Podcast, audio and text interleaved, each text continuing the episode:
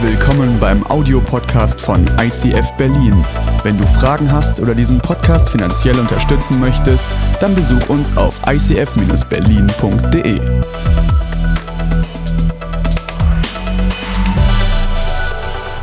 Letztes Jahr hatten wir das Jahresthema Kirches Geschenk für die Stadt und wir haben überlegt, was könnte Jahresthema für uns im Jahr 2018 sein. Und wir haben uns dafür entschieden zu sagen, unser Jahresthema heißt Beten verändert. Weil da glauben wir zu 100 Prozent dran, dass Beten verändert. Und trotzdem muss ich gleich am Anfang euch gestehen, ich bin nicht der engagierteste Beter. Aber das wird sich in diesem Jahr ändern. Das habe ich mir vorgenommen, dass sich das in diesem Jahr ändern wird. Und deswegen haben wir überlegt, wir starten diese Themenreihe äh, dieses Jahr mit der Themenreihe gefährliche Gebete. Gebete, die du besser nicht sprechen solltest, wenn du ein normales Leben führen willst. Weil ich habe manchmal das Gefühl, dass wir Christen, wir verschwenden so viel Zeit in Gebeten, die man eigentlich nicht sprechen müsste. Wir, wir, wir reden am Sonntag drüber und wir haben immer so ein Gebetstreffen, bevor wir den Gottesdienst beginnen. Und wir laden ganz oft Jesus ein und sagen, Jesus, komm, sei du unser Gast und, und sei du hier. Das ist ein Gebet, die Zeit können wir uns sparen, weil es ist eine Verheißung in der Bibel, dass Jesus ist da. Jesus ist da, wo zwei oder drei versammelt sind. Jesus lebt in dir, wenn du eine lebendige Beziehung mit ihm hast. Du musst ihm nicht reinbeten. Jesus ist da. Die Frage ist, ob du da bist, ob du präsent bist in dem Moment und dir bewusst bist, dass Jesus in dir lebt, dass Jesus in dir wirkt und in dem Moment einen Unterschied machen kann. Und deswegen glaube ich manchmal, dass wir Gebete sprechen, die wir eigentlich nicht sprechen müssten, weil das eine Verheißung ist, die eh über deinem Leben steht. Und wir haben oft so allgemeine Gebete, aber wisst ihr was, gleich mal ein Nugget am Anfang. Allgemeine Gebete werden von Gott allgemein beantwortet. Konkrete Gebete werden von Gott konkret beantwortet. Deswegen lasst uns konkreter beten, lasst uns Gebete nehmen, die man nicht inflationär gebraucht, die nicht schon als Verheißung über deinem Leben eh schon formuliert sind, sondern euch mal, uns mal herausfordern zu lassen. Und deswegen haben wir für die nächsten zwei Monate haben gesagt, wir gehen intensiv rein, haben wir gefährliche Gebete aus der Bibel rausgesucht. Und ich möchte heute mit, mit einem Vers starten aus Psalm 139 und es sind die letzten beiden Verse von Psalm 139. Aber warum nehmen wir die letzten beiden Verse nur von dem? Viele von euch, wenn ihr jetzt christlich sozialisiert groß geworden seid, dann, dann kennt ihr Psalm 139. Da sind so Sätze am Anfang drin, Gott, von allen Seiten umgibst du mich und du bist bei mir und wenn ich von dir fliehen würde, du wärst bei mir und würde ich in den Osten gehen, auch da bist du und würde ich in den Westen gehen und nehme ich Flügel der Morgenröte, das ist schon vertont worden. Das ist so ein, am Anfang denkst du, es ist so ein Mujebubu-Psalm. Alles ist schön, Gott ist da und es ist super, aber das ist er gar nicht, weil nachdem du 18 Verse gelesen hast, wie das Wesen von Gott ist, wie groß er ist, was er alles macht und was er David bedeutet, kommt David zu seinen eigentlichen Gefühlen und dann sagt er so Sätze, die sind nicht, haben wir nicht im Multimedia, weil ich, das gestern ist mir gestern erst bewusst geworden, weil ich dachte, bevor du über die zwei Verse isoliert predigst, mach das mal wie ein richtiger Pastor und, und liest dir mal den Kontext durch, in was das eigentlich steht. Und ich dachte, es kann doch nicht sein. Wieso steht das hier? Passt gar nicht in meine Predigt rein. Aber da sagt David im Psalm 139 kurz vorher, mein Gott, wie sehr wünsche ich, dass du alle tötest, die sich dir widersetzen. Also, boah, hey, gibt es Leute, die haben was gegen dich, kannst alle platt machen. Bam. Und dann geht es weiter. Äh, Deine Feinde sind auch meine Feinde. Wie verabscheue ich sie alle, die dich bekämpfen? Ich hasse sie mit grenzenlosen Hass. Krass, denkst du so, hallo? David, was, was ist hier mit dir passiert? Wie kannst du so eine Worte bringen und das, was hier steht? Ich hasse sie mit grenzenlosem Hass. Das ist die stärkste Formulierung für Hass, die du in der Bibel, in der hebräischen Sprache finden kannst. Das ist krass, was er hier schreibt. Aber, und da lerne ich schon wieder von dem David, wenn ich ins Gebet gehen würde, ich würde zuerst anfangen, sagen, Gott, das sind meine Gefühle, so geht es mir, das geht gar nicht und würde zum Schluss bei Gott ankommen. Ich würde anfangen mit Bitten, dann würde ich mich bei Gott beklagen, wo er seinen Job nicht richtig macht, dann würde ich ein bisschen danken und dann würde ich vielleicht am letzten Ende ein bisschen Zeit haben, um auf Gott zu hören. David dreht das komplett um und fängt an mit dem Psalm 139 und stellt erstmal Gott hin und sagt, Gott, das bist du. So habe ich dich erlebt, das ist dein Wesen. Und nachdem er das Wesen von Gott groß gemacht hat, für sich groß gemacht hat, im nächsten Moment sagt er, und Gott, das sind meine Gefühle. ich habe so ein, so ein Hassgefühl, ich habe innerlich etwas und vielleicht kennst du das, dass du innerlich spürst, in dir rumort etwas, du kommst nicht zur Ruhe, du findest nicht rein in die Berufung. Irgendwas, du kannst es nicht definieren, aber es ist irgendwas da, was du nicht richtig unter Kontrolle kriegst. Den Prozess ist David hier schon gegangen. Und dann spricht dir das, das Gebet, spricht dir diese beiden Verse und ich habe die Woche verstanden, was Gebet bedeutet im Leben. Am Mittwoch sind Katrin und ich von Stralsund Richtung Berlin gefahren auf der A20 und wer Mittwoch in Berlin war, weiß, Mittwoch war ein Sauwetter. Das hat geregnet ohne Ende und wir sind die Autobahn runtergebrettert und wisst ihr, wie meine Frontscheibe aussah? Genau so. Ich habe mal schnell noch ein Foto gemacht. Nein. So, Ey, es, es war, du hast nichts gesehen, es war alles zu. Und dann habe ich so einen LKW überholt und dann kam noch die Gischt von dem LKW und nochmal Bombe auf die Frontscheibe. Und es war so. Und, und jetzt müsst ihr wissen, das ist fast so, so ein kleiner, ganz geringer Konflikt bei uns. Ich bin sehr sparsam erzogen worden und es ist völlig dumm in meinem männlichen Stefan-Hirn.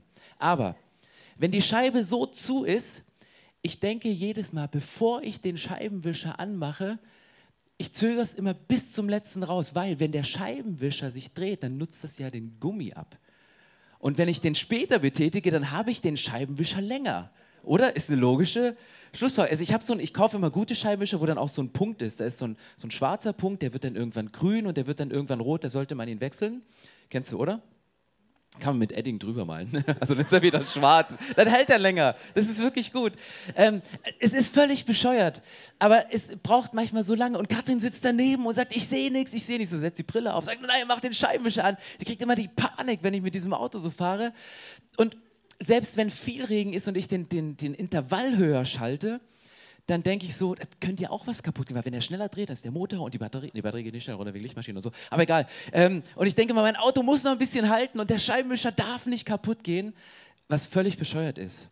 Aber dann gibt es diesen erlösenden Moment, wo du diesen kleinen Scheibenwischerhebel nach oben nimmst und auf einmal, bling, siehst du wieder was nach hinten. ähm, gut aufgepasst. Ähm, ich glaube, Gebet ist ganz genauso. Wir zögern manchmal Gebet so lange heraus, bis wir nichts mehr sehen, bis wir keinen Durchblick mehr haben, bis, bis alles dicht ist. Und dabei wäre es doch dieser Erlösmoment, diesen Scheibenwischerhebel hochzuheben und zu sagen, hey, jetzt habe ich wieder Durchblick, jetzt habe ich wieder Orientierung, jetzt sehe ich wieder, wo es lang geht, jetzt sehe ich die nächste Meile, die ich gehen kann, jetzt weiß ich, an wem ich gerade vorbeiziehen muss, was Hinderungen auf der rechten Spur sind, warum ich nicht so schnell komme oder warum es vielleicht mal gut ist, rechts ranzufahren, weil irgendein Lämpchen bei mir auf der Anzeige blinkt. Und ich glaube, und ich möchte heute eine Frage stellen, ist Gebet in deinem Leben ein Ersatzrad? Weil viele von uns, viele Christen, wenn du heute zum ersten Mal da bist, kannst du dich entspannt zurücklehnen. Jeder von uns hat eine Prägung im Gebet. Die einen sind sehr euphorisch im Beten und die reden dann Sprachen, die kennt keiner, da braucht es einen zweiten, der die auslegt. Also ich meine nicht Schwäbisch, sondern äh, Zungengebet nennt es die Bibel. Und es gibt so ganz, ganz, ganz viele Sachen. Dann gibt es eher Menschen, die zur Ruhe kommen. Was auch wichtig ist, ich, ich brauche meine Ruhe. Zehn Minuten allein in einer Kammer, die dunkel ist, da kann ich Gott begegnen. Wir haben völlig unterschiedliche Prägungen. Selbst wenn du sagst, du bist kein Christ, ich glaube, dass du schon mal gebetet hast in deinem Leben. Aber wir Christen, wir benutzen ganz oft Gebet im Leben als Ersatzrad. Dann, wenn wir platt sind, wenn wir nicht mehr können, Gott, gib mir Kraft. Dann, wenn die Luft raus ist, wenn wir nicht mehr atmen können, wir merken, hey, wir können nicht mehr. Und oft merken wir, wir fahren mit unserem Lebensauto und, und, und du merkst, irgendwas läuft unrund, weil da ist ein Rad platt. Und dann nutzen wir Gebet und ziehen das Ersatzrad auf und fahren los. Corrie ten Bohm, eine Frau, sehr bekannt geworden ist, die hat ein Zitat gebracht und die sagt, Gebet sollte in unserem Leben nicht das Ersatzrad, sondern das Steuerrad sein. Gebet sollte unser Steuerrad und nicht das Ersatzrad sein.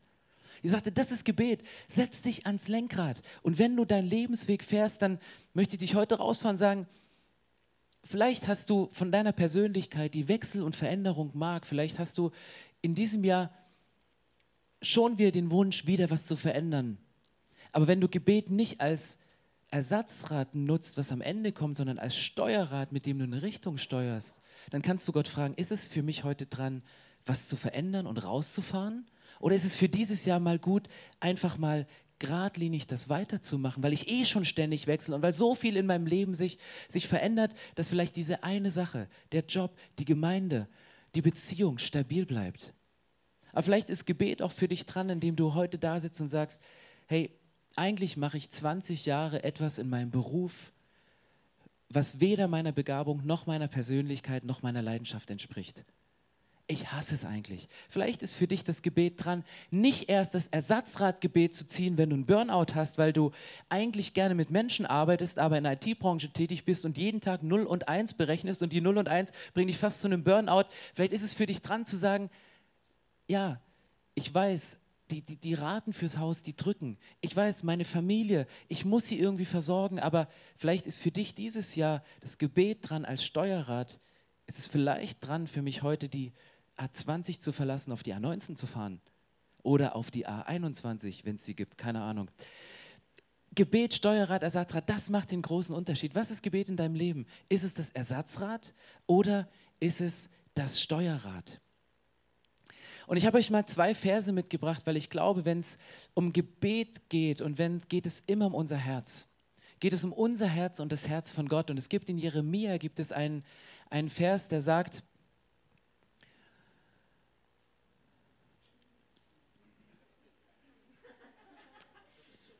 Nichts ist so abgründig wie das menschliche Herz. Voll Unheil ist es. Wer kann es durchschauen? Ist krass. Das ist eine Bestandsaufnahme, die sagt, hey, wenn wir unser Herz mal angucken, wenn wir mal in die Motive gehen, wenn wir mal in die Gefühle gehen, wenn wir mal in die Empfindungen reingehen von uns Menschen, das Herz ist abgrundtief. Wenn du da mal reinguckst, dann siehst du Dinge, die willst du eigentlich gar nicht sehen. Deswegen gucken wir nicht so gerne unser Herz an. Kommen wir gleich noch hin, was David sagt im Psalm 123. Aber was heißt das? Das Herz ist eh ein Phänomen. Ey, unser Herz, dein Herz, dieser kleine Muskel hier, der schlägt bis zu 70 Mal pro Sekunde. Also mehr als einmal in der Sekunde. Das sind 100.000 Mal am Tag. Wenn du 70 Jahre alt wirst, hat dein Herz 2,5 Milliarden Mal geschlagen, regelmäßig ununterbrochen.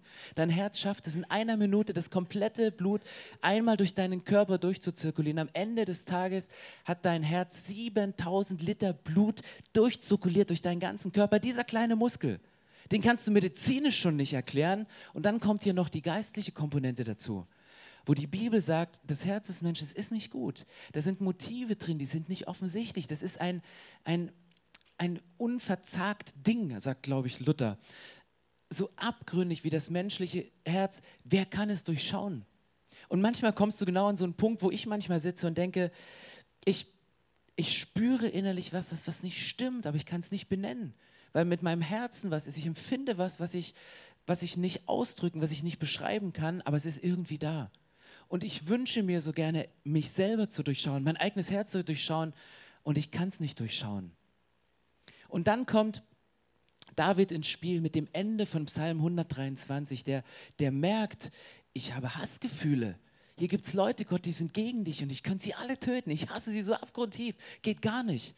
Und er hat die Disziplin, die ich manchmal nicht habe, und fängt an und sagt, hey Gott, du bist größer ich kann vor dir nicht fliehen, ich kann mich vor dir nicht verstecken, ich kann vor dir meine Gefühle nicht verstecken, weil brauche ich auch nicht.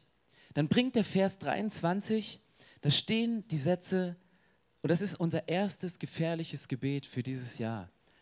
Durchforsche mich, o oh Gott, und sieh mir ins Herz. Prüfe meine Gedanken und Gefühle. Sieh, ob ich in Gefahr bin, dir untreu zu werden. Und wenn ja, dann hol mich zurück auf den Weg, den du für uns für immer gewiesen hast. Er bringt hier diesen Satz und sagt, Gott, ich gebe dir die Erlaubnis, mein Herz zu erforschen, prüf meine Gedanken, prüf meine Gefühle, prüfe mich und guck schon mal prophylaktisch, ob ich in Gefahr bin, von dem Weg abzuweichen, weil das will ich nicht. Weil die Hassgefühle, die ich gerade habe, die könnten mich auf einen Weg bringen, wo ich Sachen mache, die ich danach bereue, die ich eigentlich gar nicht will. Und ich habe gemerkt, als wir den Titel gesucht haben für den Gottesdienst heute, wir haben überlegt, nehmen wir Suche mich, nehmen wir Prüfe nicht, nehmen wir Erforsche mich. Und eigentlich habe ich gestern in der Bibel, hätte ich früher reingucken sollen, das beste Wort gefunden, nämlich durchforsche mich. Weil ganz ehrlich, eigentlich, wenn das stimmt, was am Anfang von Psalm 139 steht, dass Gott uns durch und durch kennt, dass er weiß, wie wir geboren sind, dass er uns geschaffen hat mit unserer Persönlichkeit, ist es nicht ein Gebet, damit Gott uns endlich mal kennenlernt, dass Gott mal sieht, wer wir eigentlich sind. Gott kennt dich durch und durch. Aber wenn wir dieses Gebet sprechen, geben wir Gott die Erlaubnis, mit uns an den Punkt zu gehen, den wir vielleicht noch nicht sehen. Gott sieht es alles schon, nur wir sehen es noch nicht. Und uns führt manchmal das deutsche Wort erforsche mich auf einen ganz falschen Pfad. Die englischen Übersetzungen schreiben suche mich, search me. Aber erforsche mich, das, das löst bei uns Deutschen so einen explorativen Charakter aus. So Erforschung, auf Expedition zu gehen. Du gehst irgendwo los, du weißt noch nicht, was du entdeckst, aber es wird irgendwas Überraschendes sein. Ein neuer Hügel, neuer Berg, neues Tal, was immer. Aber es ist so dieses, es hat so dieses Überraschungsmoment. Aber das ist hier nicht drin. Gott führt dich nicht in deinem Herzen an den Punkt, wo du sagst, huch, habe ich auch noch nie gesehen. Ähm, da ist Gott auch viel zu sehr Gentleman. Gott wird dir nicht was von, von Latz knallen, wo du sagst, damit kannst du im Moment nicht umgehen sondern hier ist dieser Begriff, suche mich. Und wenn du etwas suchst, dann machst du das gezielt. Hatte schon mal jemand eine Hausdurchsuchung bei euch? Du kommst aus Friedrichshain, also nein. Ähm, also wenn die Polizei eine Razzia macht, dann geht die nicht so explorativ raus. Ja, mal gucken, was wir finden ja, mal sehen, ob da ein bisschen weißes Pulver oder eine schwarze Waffe liegt, keine Ahnung, sondern die, die wissen etwas, da ist irgendwas und die gehen nie ohne Verdacht rein, sondern die wissen, wir werden was finden. Sagst du, blödes Beispiel, haben wir nichts zu tun. Wir hatten noch nie eine Hausdurchsuchung, ich bin noch nicht bei der Polizei, aber trotzdem kennst du das Gefühl. Ganz kleines Beispiel, du wirst irgendwann in den nächsten Monaten eine Spendenbescheinigung vom ICF Berlin bekommen. Die nimmst du dann mit, steckst in die Tasche und legst sie zu Hause irgendwo hin.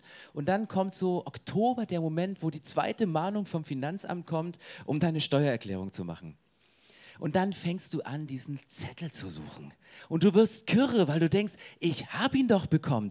Den hat mir doch der Bernhard gegeben. Und den habe ich doch mitgenommen. Dann überlegst du, welche Tasche hatte ich denn an dem Sonntag mit? Und von deinen vielen Taschen, die du hast, fällt dir die eine auch ein. Und, und du suchst und suchst. Kennt ihr den Moment, wo ihr etwas sucht und es nicht findet? Ich, ich werde kürre. Manchmal auch mit dem Schlüssel. Also ich lege meinen Schlüssel irgendwo hin und ich denke so, wo um alles in der Welt habe ich den hingelegt und ich finde den nicht. Und manchmal lege ich auch Sachen irgendwo hin in dem Bewusstsein, damit ich es bloß nicht vergesse, aber ich vergesse den Ort, wo ich es hingelegt habe, um es wiederzufinden. Das ist hier gemeint. Und gerade der Schlüssel, der ist manchmal, du, der liegt im Obstkorb oder sonst so. Wir hätten auch irgendwann deinen dein Hund gefressen. Ich weiß es nicht. Aber es kann alles möglich sein, dass Dinge wegkommen und du suchst dir den Ast ab. Und das ist das, was, was, was hier gemeint ist. Es geht um ein, ein gezieltes Suchen. Nicht, dass Gott das müsste, weil Gott es nicht weiß. Aber du weißt es noch nicht. Und deswegen geht Gott mit dir an den Punkt, wo er sagt, hey, lass uns mal gemeinsam auf eine Entdeckungsreise gehen. Und ich habe zwei Dinge, die uns davon abhalten, oft die Tiefen unseres Herzens zu erforschen. Und das erste ist ein Satz, den ich formuliert habe, die geläufigsten Lügen sind diejenigen, die du dir selbst erzählst. Ich glaube, dass wir manchmal Sachen in unserem Herzen verstecken und sie mit Lügen tarnen. Und die größten Lügen sind nicht die Lügen, die andere dir erzählen und die andere über dich erzählen, sondern es sind oft die Lügen, die du dir selber erzählst. Ja, ich esse nicht zu viel. Ich habe kein Suchtproblem, ich kann jederzeit aufhören. Ja, ich habe keine Angst davor, überhaupt kein Problem. Oft sind die geläufigsten Lügen, die wir uns immer und immer wieder sagen. Und wir verstecken Sachen, was eigentlich, was eigentlich dumm ist, wenn man den Anfang von Psalm 139 gelesen hat, weil Dinge vor Gott zu verstecken bringt nichts. Und es nützt auch keine Lüge, mit der wir uns was vormachen und versuchen, Gott was vorzumachen. Unsere Tochter Pauline ist fünf und wann immer Lenny, der ein bisschen älter ist, bei uns die Treppe runter gepoltert kommt, ist immer dieselbe Geschichte. Wenn Pauline im Wohnzimmer ist, sie macht eine Reaktion. Sie macht folgendes.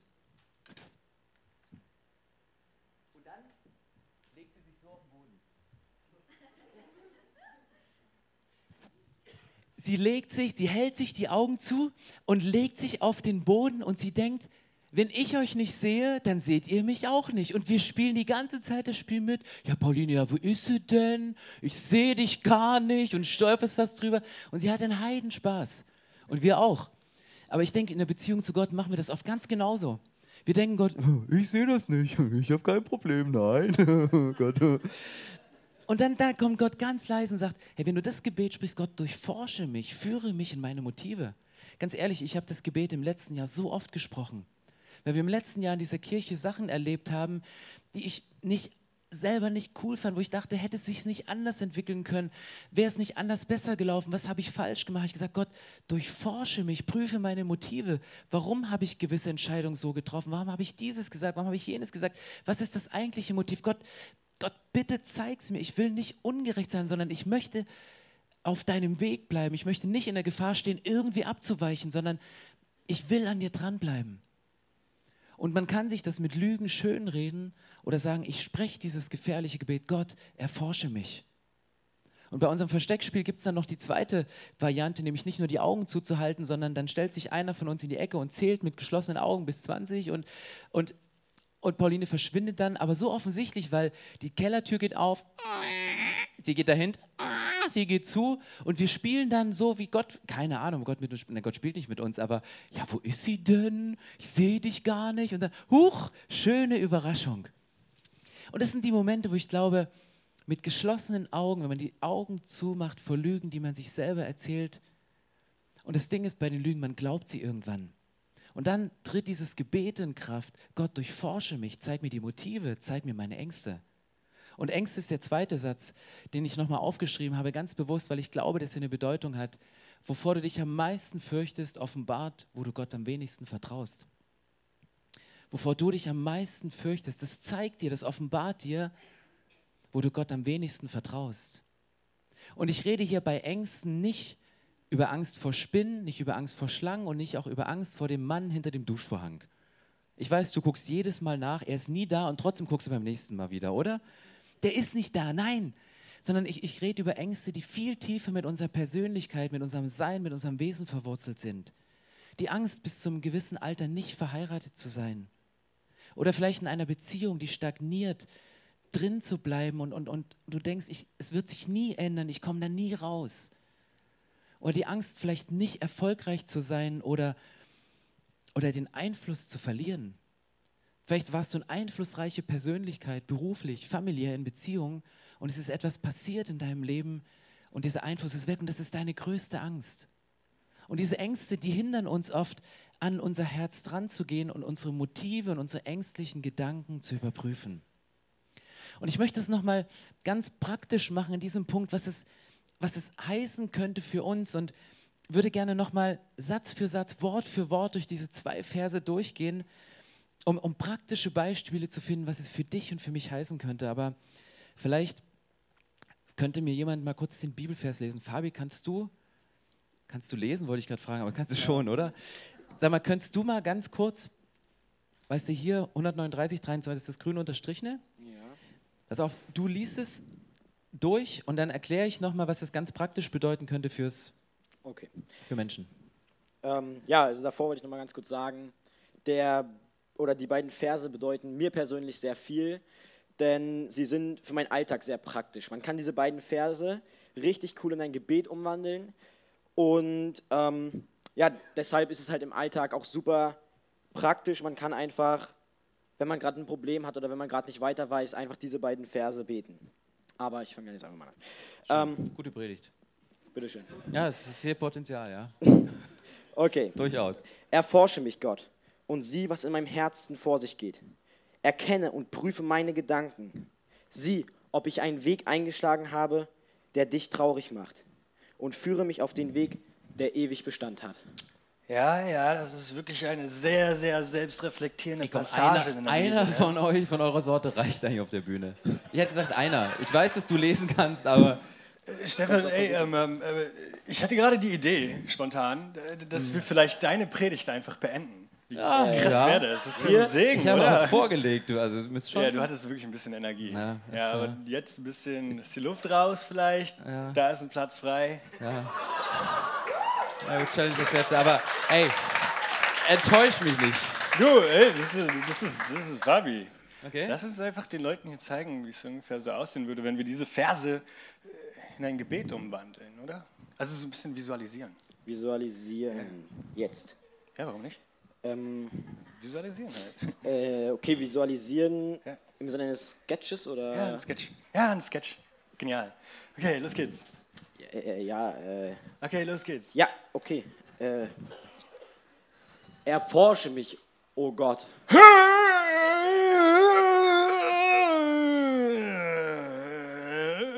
Janik. Janik. Was wird das? Mann, Janik, hast du Verstopfungen? Ich bin nicht Janik. Du bist nicht Janik. Okay, Quasimodo. Ähm, ganz kurz. Ich bin Gott.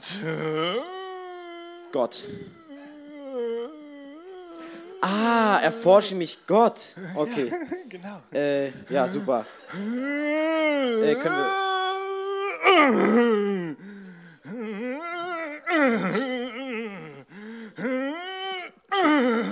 Äh, was wird das jetzt schon wieder? Ich zerschlage Menschen.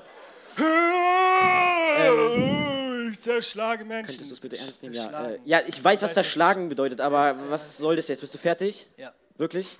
Ja, ich bin fertig. Und sie? Frage. Die, ja, die, die habe ich verschont. Verschont. Ja. Sie. Ja. Hätte ich jetzt eventuell nicht, aber. Oh, okay. Nein, nein, nein, jetzt zu spät, jetzt zu spät. Ja. Ähm, nee. Also, ähm, Ja. christlicher Sketch und du bist Gott. Ja. Ein bisschen ausgelutscht, oder? Ja, da bin ich halt Jesus. Ah. Nee. Äh, eigentlich genau dasselbe in grün. Okay, also ich weiß jetzt nicht, was du von mir willst, Fabi, aber das sind die einzigen beiden Rollen in der Dreieinigkeit.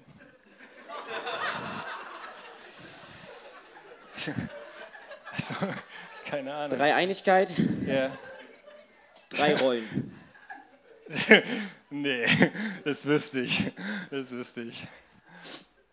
Äh, äh, du kennst doch das Lied. Gott in drei Rollen, segne die Dreieinigkeit. Genau so. Ja. Ja. Ja. Und ich, ich dachte, es wären die drei Personen gemeint, die das singen. Nee, Okay. es sind drei Rollen. Trio. Ah, ein Trio von Gott sozusagen. Ein Trio von Gott. Ah, okay. Gott, Gott Jesus Jesus. und der Heilige Geist. Oh, dann bin ich, dann bin ich wie Huibu. Ich bin freundlich, aber auch heilig. Ja, ja, ja, ja, ja, ja. Genau so, bloß ganz Ey, und, anders. und du kannst mich HG nennen. HG? Holy Ghost. Ähm, nein, so werde ich dich ganz sicher nicht nennen. Ich nenne dich Okay. einfach weiterhin Gott. Ja. Also, weil in den, in, in den beiden Versen hier wird ja von Gott geredet. Ah, ja, ja, ja. Und du fühlst dich einfach angesprochen und du flüsterst dann so ein bisschen. Oh, das ist die Stimme. Und Fabi, ich dachte, das wären Aliens. Oh, das fühlt sich so gut an. Alter. Freut mich. Ähm, okay, weiter geht's. Okay. Erforsche mich, Gott. Okay. Und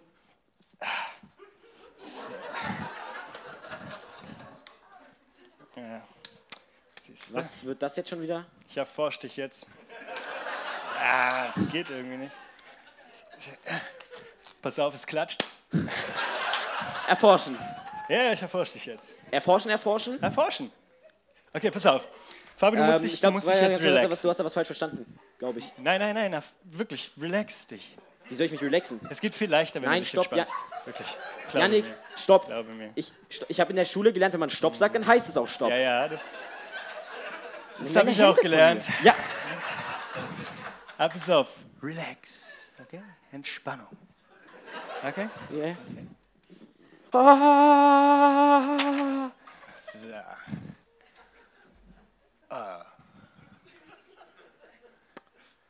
äh, Ich hasse es, wenn da Fingerabdrücke drauf sind. Missverständnis. Ähm, was? Was? Fingerabdrücke? Was? Achso, ja, pass auf. Also, hier, hier ist dein Herz. Siehst du das? Und, und äh, du hast da ein bisschen Mack und ein bisschen Gack auf deinem Herzen. Ja, Mack und Gack. Mack und Gack. Ja, das ist, was ich da sehe. Da ist Mack, da ist Gack. Alter, da ist Jack. Alter, du hast Mack, Gack und Jack auf deinem Herzen. Mack, Gack und Jack. Ja, Mack, Gack und... Also, es ist so eine Art Lebensdauer, schlechte Erfahrungen, Entscheidungen und äh, Taten. Ja, alles ge- eingehüllt in Mack, Gack und Jack. Ja, ja äh, ganz kurz, ganz, kannst du es bitte ernst nehmen? Also, Mack, Gack und Jack. Ernsthaft, so würde also der Heilige Geist reden. Mack, Gack und Jack. Äh, was ist los? Wir haben hier... Okay, du willst ernsthaft? Ja, ich will ernsthaft. willst, okay, okay, du kriegst ernsthaft. Dein Herz ist die Quelle des Lebens. Du sollst es beschützen mit allem, was du hast. Denn wir kämpfen in einer riesigen Schlacht um dieses eine Herz. Und alles, was du tust, ist ein lauwarmer Kampf ohne Leidenschaft.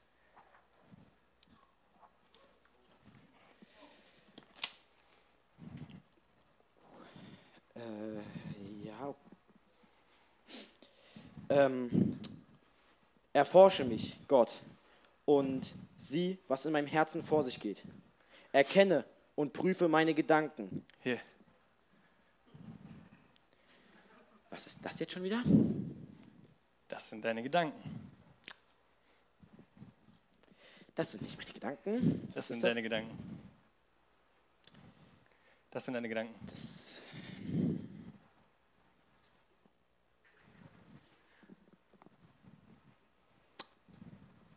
das sind meine Gedanken. Das sind deine Gedanken. Wie kommst du an meine Gedanken? Hallo, HG. Richtig. Ähm, ja, äh, was soll ich sagen? Dankeschön. Gutes Erinnerungsstück. Werde ich mir sicherlich da hinten später mal anschauen. Äh, Warum, alleine. Warum, warum gehen wir das nicht einfach hier durch? Äh, weil, Leute, Warum denn nicht? dann, dann, dann sehen die, was ich über sie denke und dann machen die sich Gedanken über meine Gedanken, wie ich davor über sie dachte und dann werden sie sich Gedanken machen. Und denkst du nicht auch? Bedauerlicherweise bin ich der Heilige Geist und ich kenne deine unaussprechlichen Seufzer. Gib mal her. Wir gehen es jetzt gemeinsam durch, okay? Wir fangen auch vom Anfang an. Du vertraust mir doch, oder? Ja, du vertraust mir. Alles klar. So, also wir fangen am Anfang an. Anfang an. Klug. So, A. Da steht, du hast Aggressionsprobleme. Nein, ich habe keine Doch, Aggressionsprobleme. du hast Aggressionsprobleme. Ich habe keine Aggressions- Doch, du hast Aggression. Also deine Eltern würden schon sagen, dass du Meine Aggression- Eltern würden sagen, ich habe Aggressionsprobleme. Ja, natürlich würden meine Eltern sagen, ich habe Aggressionsprobleme. Guck mal, die kommen aus einer ganz anderen Generation. Ja, die leben praktisch gar nicht mehr auf dieser Welt hier. Also, Gott, die, die, die, die wissen gar nicht, was hier abgeht. Ja, also was- früher vielleicht Aggressionsprobleme waren, ist heute angemessene Frustration. Ist ganz normal. Ja, es hat verstanden, ist alles, Okay, alles okay. easy. Ja. Okay, alles klar, alles klar, alles klar. Aber, aber, aber deine Freunde würden auch sagen, dass Meine Freunde würden sagen. Ja, okay, äh, ich, ich erkläre euch jetzt mal was, ja? Ja, meine Freunde, ich bin so ein bisschen der Chef der Clique, ja? Und als Chef habe ich ja auch so ein bisschen Verantwortung und ich nehme diese Rolle auch ziemlich ernst, würde ich mal behaupten. Und meine Freunde kommen öfter mal zu mir und fragen mich nach Rat. Und ich, als guter Chef, gebe ihnen auch diesen Rat, weil ich gebe mir Mühe und ich äh, investiere da auch Zeit rein, ja? Und wenn ich dann sehe, dass meine Freunde diesen Rat bekommen und nicht annehmen, sondern wegwerfen und genau das Gegenteil machen, ja, das macht mich sauer. Weißt du, wie sich das anfühlt, wenn du Chef von Menschen bist und sie hören nicht auf dich, sie ignorieren dich, obwohl du es gut meinst? Fabi, hast du jemals die Bibel gelesen? Was ich meine, ja? Meine Aggressionsprobleme sind einfach nur ein Ventil, ja? Also das ist ja ganz normal. man, man lässt der Wut vielleicht bei freien Lauf. Aber das ist, das, ist ja, das ist ja gesund, ja? Und das sind einfach nur Emotionen. Und wenn du zockst, Wenn ich zocke. Oh, ich wusste, dass dieses Beispiel kommt. Wenn ich zocke, das ist was ganz anderes, ja? Ich sag mal so, ich bin so ziemlich der beste Spieler, ja? Und wenn meine Freunde dann mit mir spielen und ich sage ihnen, was abgeht, und dann, dann hören sie wieder nicht auf mich und dann sterben wir alle, ja, das macht mich aggressiv. Und dann wünsche ich mir manchmal, dass sie auf eine Insel ganz weit weggeschickt werden, wo es kein WLAN gibt, wo sie nie wieder spielen können. Ja, es liegt ja nicht an mir, es ist ja nicht meine Schuld. okay, okay, okay, ja, ja, hast du zurück? Äh, Keine Aggressionsprobleme, ja. Alles klar. Okay. Eventuell habe ich eine kleine Baustelle in meinem Leben. Aber ich arbeite dran. Ich arbeite schon dran. Aber es sind doch nur Gedanken. Was ist denn daran so schlimm? Das ist ziemlich schlimm. Das, was du denkst und was in deinem Herzen abgeht, das, das macht dich aus. Das bist du. Hör zu. Du siehst den Gedanken und erntest Taten. Du siehst Taten und erntest Angewohnheiten. Du siehst Angewohnheiten und erntest einen Lifestyle. Und das alles beginnt bei deinen Gedanken. Ja. Hier, du hast mir das Buch gegeben. Aggressionsprobleme. Ich kann jetzt die Seite nicht einfach rausreißen und löschen. ich möchte doch nicht, dass du irgendetwas löschst. Ich möchte, dass du mir vertraust, wenn ich dir erzählen möchte, dass, oder wenn ich dir verspreche, dass ich, dass ich eine Geschichte durch dein Leben weben möchte. Kennst du, kennst du das englische Wort History? History. His Story. Seine Geschichte. Genau. Ja, aber reicht jetzt auch. Ähm, also. Ah, Guck mal, wenn man hier guckt. Durchforsche mich, Gott. Und sieh, was in meinem Herzen vor sich geht. Prüfe und erkenne meine Gedanken. Das ist doch schon richtig viel. Ja, das ist wirklich ein guter Schritt. Aber ich würde gern noch tiefer gehen. Noch tiefer. Müssen wir wirklich? Wir müssen nicht. Und ehrlich gesagt, du musst auch, du musst gar nichts. Aber um ehrlich zu sein, schaffen es viele meiner Kinder nicht einmal bis zu diesem Punkt. Aber Fabi, ich habe so einen tollen Plan für dich. Wirklich, ich habe so schöne Pläne und ich möchte nicht, dass du nur eine Sache davon vermisst. Also frage ich dich nochmal, vertraust du mir? Ja. Okay. Erforsche mich, Gott, und sieh, was in meinem Herzen vor sich geht. Erkenne und prüfe meine Gedanken. Sieh, ob ich einen Weg eingeschlagen habe, der dich unglücklich macht, der dich traurig macht. Was könnte ich tun, was dich traurig macht?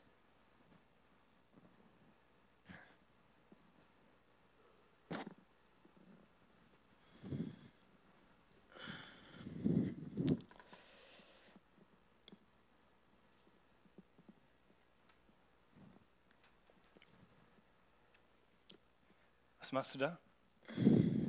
Ja, ich konnte nicht schlafen. Jetzt bin ich ein bisschen am PC. Kennst du sie? Sie? Ja, ist halt irgendeine Sie. Ja, ist ziemlich offensichtlich, dass das eine sie ist. Ähm, nein, nein, nein, nein. Ähm, pass auf, das ist nicht so. Äh, ähm, sie ist eine Schöpfung von dir. Äh, und also du hast ja gemacht. Und ich bewundere ja einfach nur deine Schöpfung. Ist doch äh, legitim, oder? Fabi, hast du jemals daran gedacht, einen Baum anzugucken?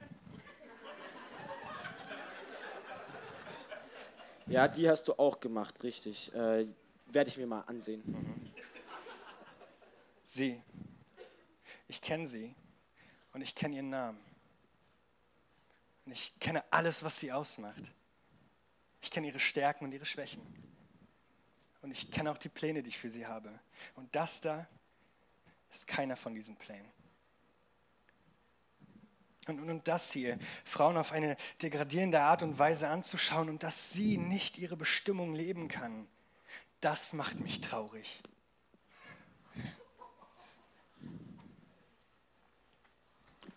Okay. Okay, ich- habe eine Angewohnheit. Eine Angewohnheit. Okay, etwas, etwas zu geben, das ist schon mal der erste Schritt. Das ist gut. Ja, ich meine, es, es tut mir leid, wirklich. Ja, und Fabi, dir ist vergeben. Ja, ich meine es halt, ich, es tut mir leid, es hätte niemals passieren dürfen. Ich wollte das nicht. Ich habe dich gehört. Dir ist auch vergeben. Ja, ich meine, es, ich bin da so reingerutscht und es ist, ja, ich, ich, es tut mir leid. Okay, weißt du was? Du solltest damit aufhören. Womit? Ja, mit dem Ganzen tut mir leid. Tut mir leid, dass es mir leid tut. Okay, pass auf. Dir ist vergeben. Du darfst meine Vergebung annehmen. Wenn du meine Vergebung nicht annimmst, dann hast du das ganze Ding mit der Gnade irgendwie nicht verstanden. Und dieses ganze Tut mir leid Ding, das macht mich traurig. Ja, aber Was? nichts. Doch, du wolltest was sagen. Nein, wollte ich nicht. Doch, du wolltest was sagen. Nein, wollte ich nicht. Okay, okay das jetzt auch. Du, du, du lügst mich an. Du, du lügst den Heiligen Geist an. Und den Heiligen Geist anzulügen, das macht mich traurig. Ich wollte nichts sagen, ehrlich. Doch, du wolltest was sagen. Ich weiß es doch besser, ich wollte nichts sagen. Schisser. Was? Das Darf der Heilige Geist sowas sagen? Gerade eben passiert. Nochmal. Sag. wolltest wollte was nichts sagen. Doch, Nein. Du wolltest was sagen. Du wolltest mich beschuldigen. Aber was? Nein. Doch, du wolltest mich beschuldigen. Und jetzt hör zu, denn jetzt wird's verrückt. Pass auf. Etwas Gutes passiert in deinem Leben. Und du gehst nicht auf die Knie und sagst, danke Gott, danke, dass das passiert ist. Aber etwas Schlechtes passiert und zack, ich bin schuld. Aber Fabi, ich war nie schuld. Ich war nie schuld daran. Ich, ich, ich, ich, ich, ich wurde nie schuldig. Und, und diese ganze Beschuldigung hier, das macht mich traurig. Ja, okay. Aber sieh mich doch mal an. Ich bin doch nur ein kleiner Mensch, viel zu gering. Ich laufe auf der Straße des Glaubens und sehe Personen. Stefan. Stefan ist ein gutes Beispiel. Ja, der Mann, der hat alles beisammen. Wirklich, ein guter Leiter, ein guter Christ. Ja, Stefan ist wirklich ein guter. Er rennt das Rennen. Wenn er redet, jeder hört ihm zu. Ich meine, ihr kennt alle, wie Stefan redet. Ihr wisst es. Man liebt es. Und kennst du die Weihnachtskarte von seiner perfekten Familie? Oh ja, die hängt an meinem Kühlschrank. Also die, die, die Karte. Die Karte. Ja. Ich meine, jeder hier liebt Stefan Raab. Einfach, manchmal, manchmal wünsche ich mir nur, ein kleines bisschen so zu sein wie er. Fabi, weißt du, wer du wärst, wenn du nur ein kleines bisschen mehr so sein würdest wie Stefan? Stefan. Aber ich möchte, dass du so, dass du mir ähnlicher wirst. Und diese ganze Vergleichsgeschichte hier, Fabi, das macht mich traurig. Weißt du was? Ich glaube, du tolerierst mich einfach nur. Was? Ja, hier mein ganzes Dasein, alles, was, wofür ich stehe, meine Gedanken und ja, das, das was ich bin. Du, tolerierst mich doch einfach nur. Ich bin doch einfach nur existent. Hör mal, hör mal zu jetzt und jetzt begreife. Jesus ist nicht am Kreuz gestorben, sodass ich dich tolerieren kann. Jesus ist am Kreuz gestorben, damit die Beziehung, die wir führen, repariert wird. Weißt du, was ich sehe, wenn ich dich anschaue? Wenn ich dich anschaue, Fabi, dann sehe ich seine Perfektion und nicht deine Baustellen.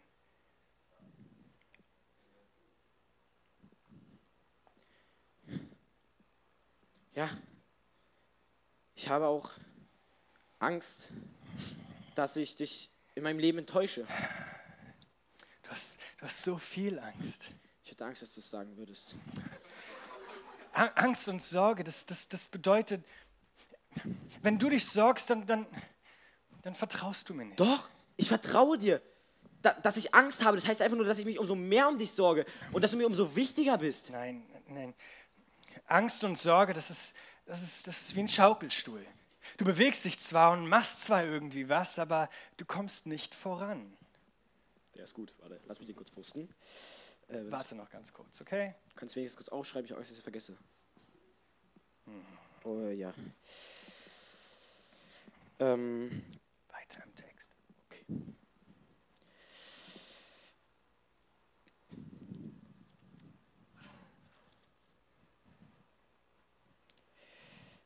Erforsche mich, Gott, und sieh, was in meinem Herzen vor sich geht.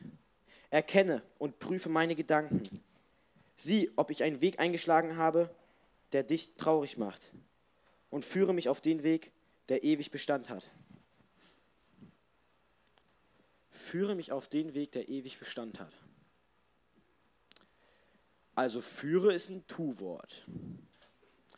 Das heißt, logisch gesehen, wenn ich besonders viel tue, ja, wenn ich ganz viel mache und ganz viel investiere, dann werde ich ein besserer Christ und empfange auch mehr. Macht Sinn, oder?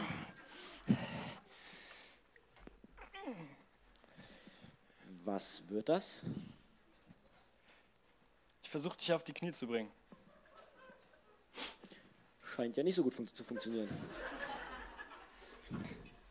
Nee.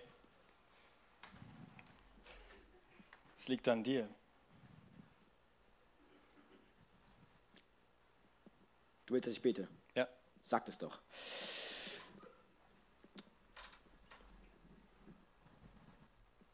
Ein bisschen mehr. Noch ein bisschen mehr. Ernsthaft? Noch ein bisschen mehr. Okay, das ist süß. Ja, danke, danke. Aber ähm, Simon, äh, für mich ist es eigentlich eine ganz angenehme Stellung. Denn, ja, wenn jetzt mein Handy klingelt oder ich eine WhatsApp-Nachricht kriege, kann ich ganz schnell reagieren. Das ist so eine Notfallstellung. Das, ich bin immer erreichbar und ich bin auch irgendwie im Gebet. Fabi, ich habe dich nicht geschaffen, damit du tust. Ich habe dich geschaffen, damit du bist. Sei. Sei still und erkenne, dass ich Gott bin. Und jetzt mach den Vers zu deinem Gebet. Aber wenn es dir so wichtig ist, warum bringst du mich nicht einfach auf die Knie? Oh, ich könnte, aber ich will nicht. Und du ganz sicher auch nicht. Und jetzt mach den Vers zu deinem Gebet.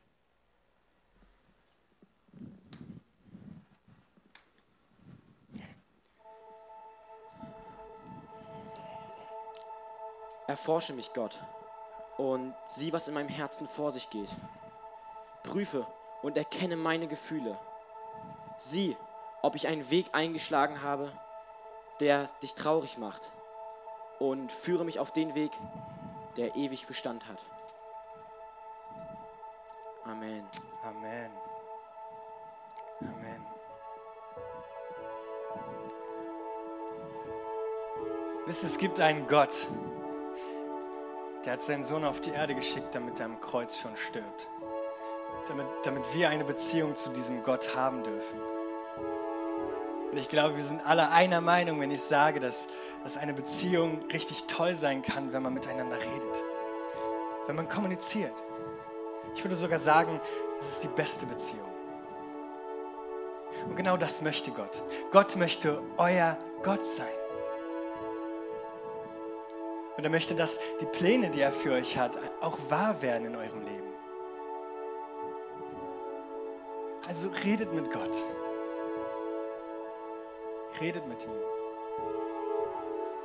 Und er wird euch hören.